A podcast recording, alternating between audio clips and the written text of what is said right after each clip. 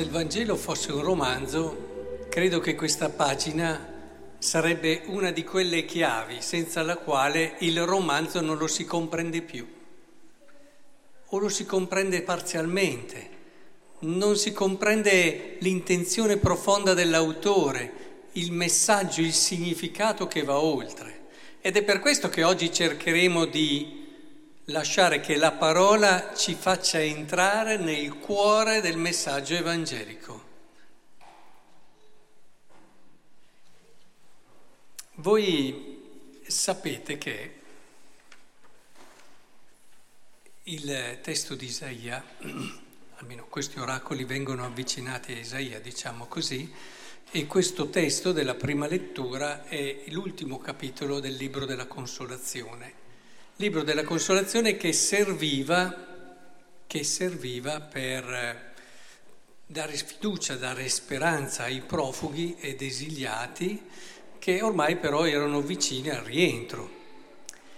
In tutto questo contesto ecco che si dice ciò che è decisivo, perché oggi dobbiamo chiederci perché abbiamo fatto una scelta di fede. È qua che noi dobbiamo andare oggi. Quindi lasciamo che Isaia pian piano ci conduca verso questa domanda, perché ho scelto di essere cristiano? Domanda da rifarci continuamente, mi raccomando. Tutte le cose importanti dobbiamo sempre richiederci perché.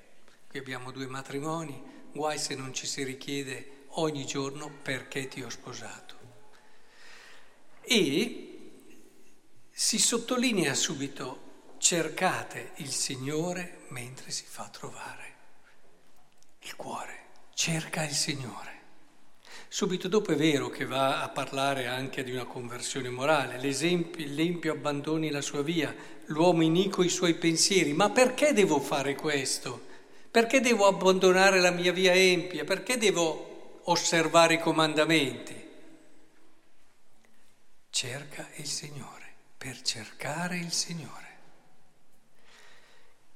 e che ci sia qualcosa che può andare un po' a, come dire, a cambiare certi criteri su cui siamo abituati a stare come modo di pensare, è il proseguo di questo brano. Stai attento che oggi la parola ti, Dio ti vuol dire qualcosa a cui non sei abituato a pensare, perché i miei pensieri non sono i tuoi pensieri, le mie vie non sono le vostre vie.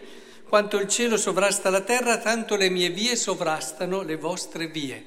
Ed è questo che dobbiamo, apriamo il cuore perché oggi la parola ci vuole dire il perché essere cristiani che non sempre è e non sempre va secondo luogo comune di pensiero.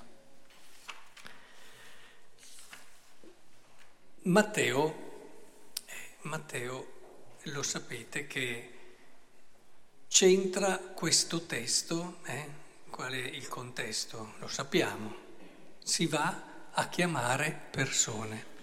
Qua c'è una chiave di comprensione. Tutti noi abbiamo bisogno di essere chiamati. Tutti noi nel momento in cui siamo nati stiamo attendendo una chiamata, qualcuno che ci riconosca, qualcuno che ci venga a prendere dal nostro immobilismo, dal nostro anonimato e ci aiuti a capire chi siamo. Ecco che il Vangelo di oggi ci introduce a questa dimensione essenziale e fondamentale che è dell'uomo. Il matrimonio è in fondo una esperienza sacramentale per certi aspetti, ma reale ed esistenziale di questo essere chiamati.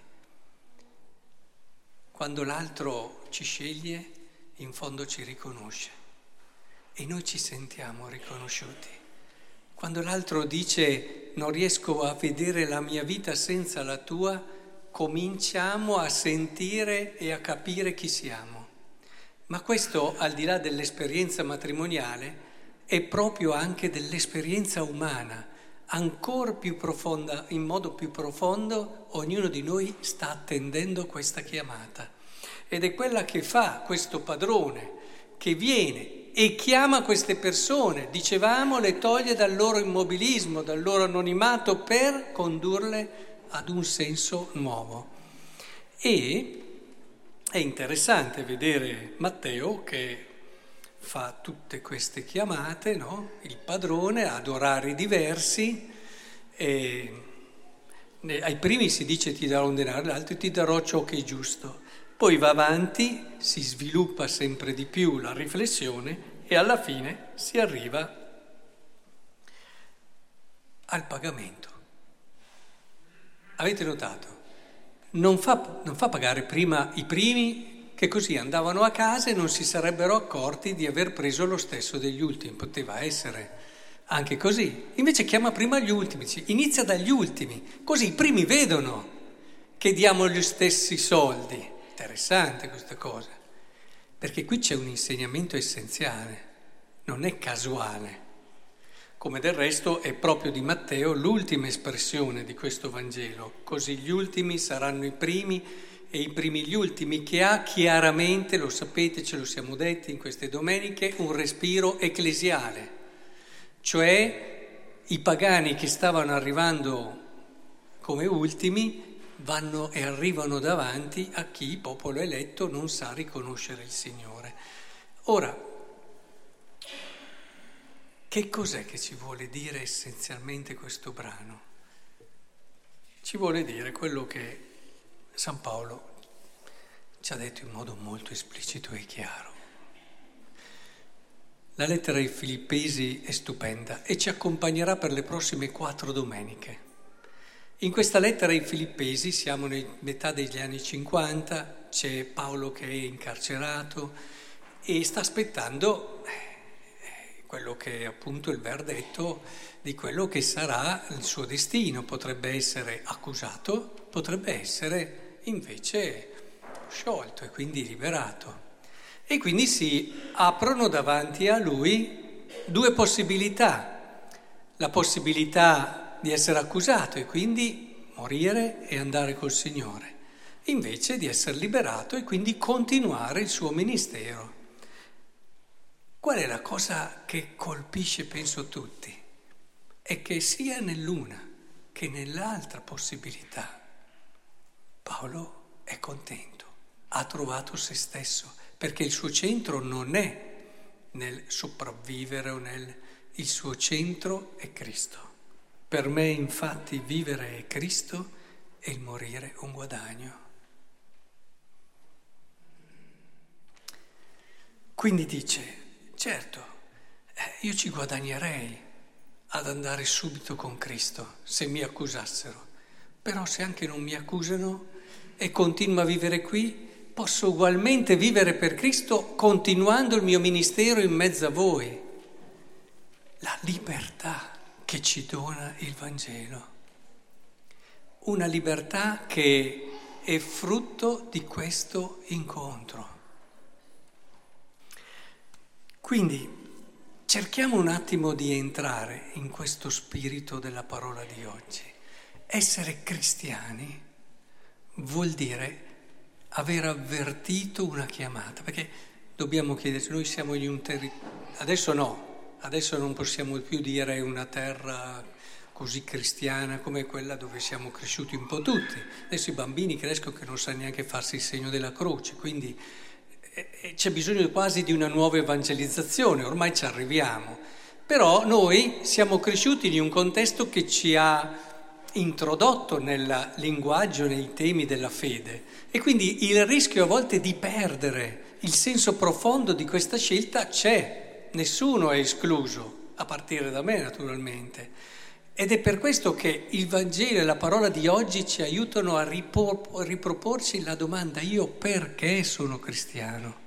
Perché ho scelto Gesù e non un'altra cosa?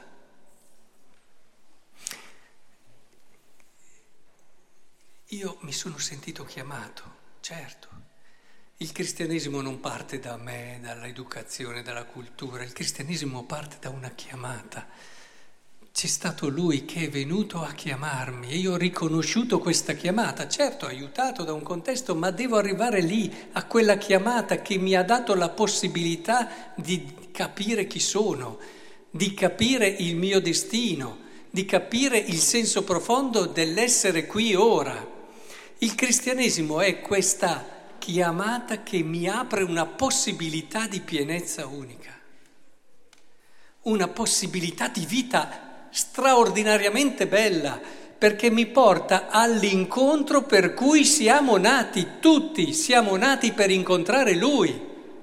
Il resto viene dopo, come senso profondo di vita.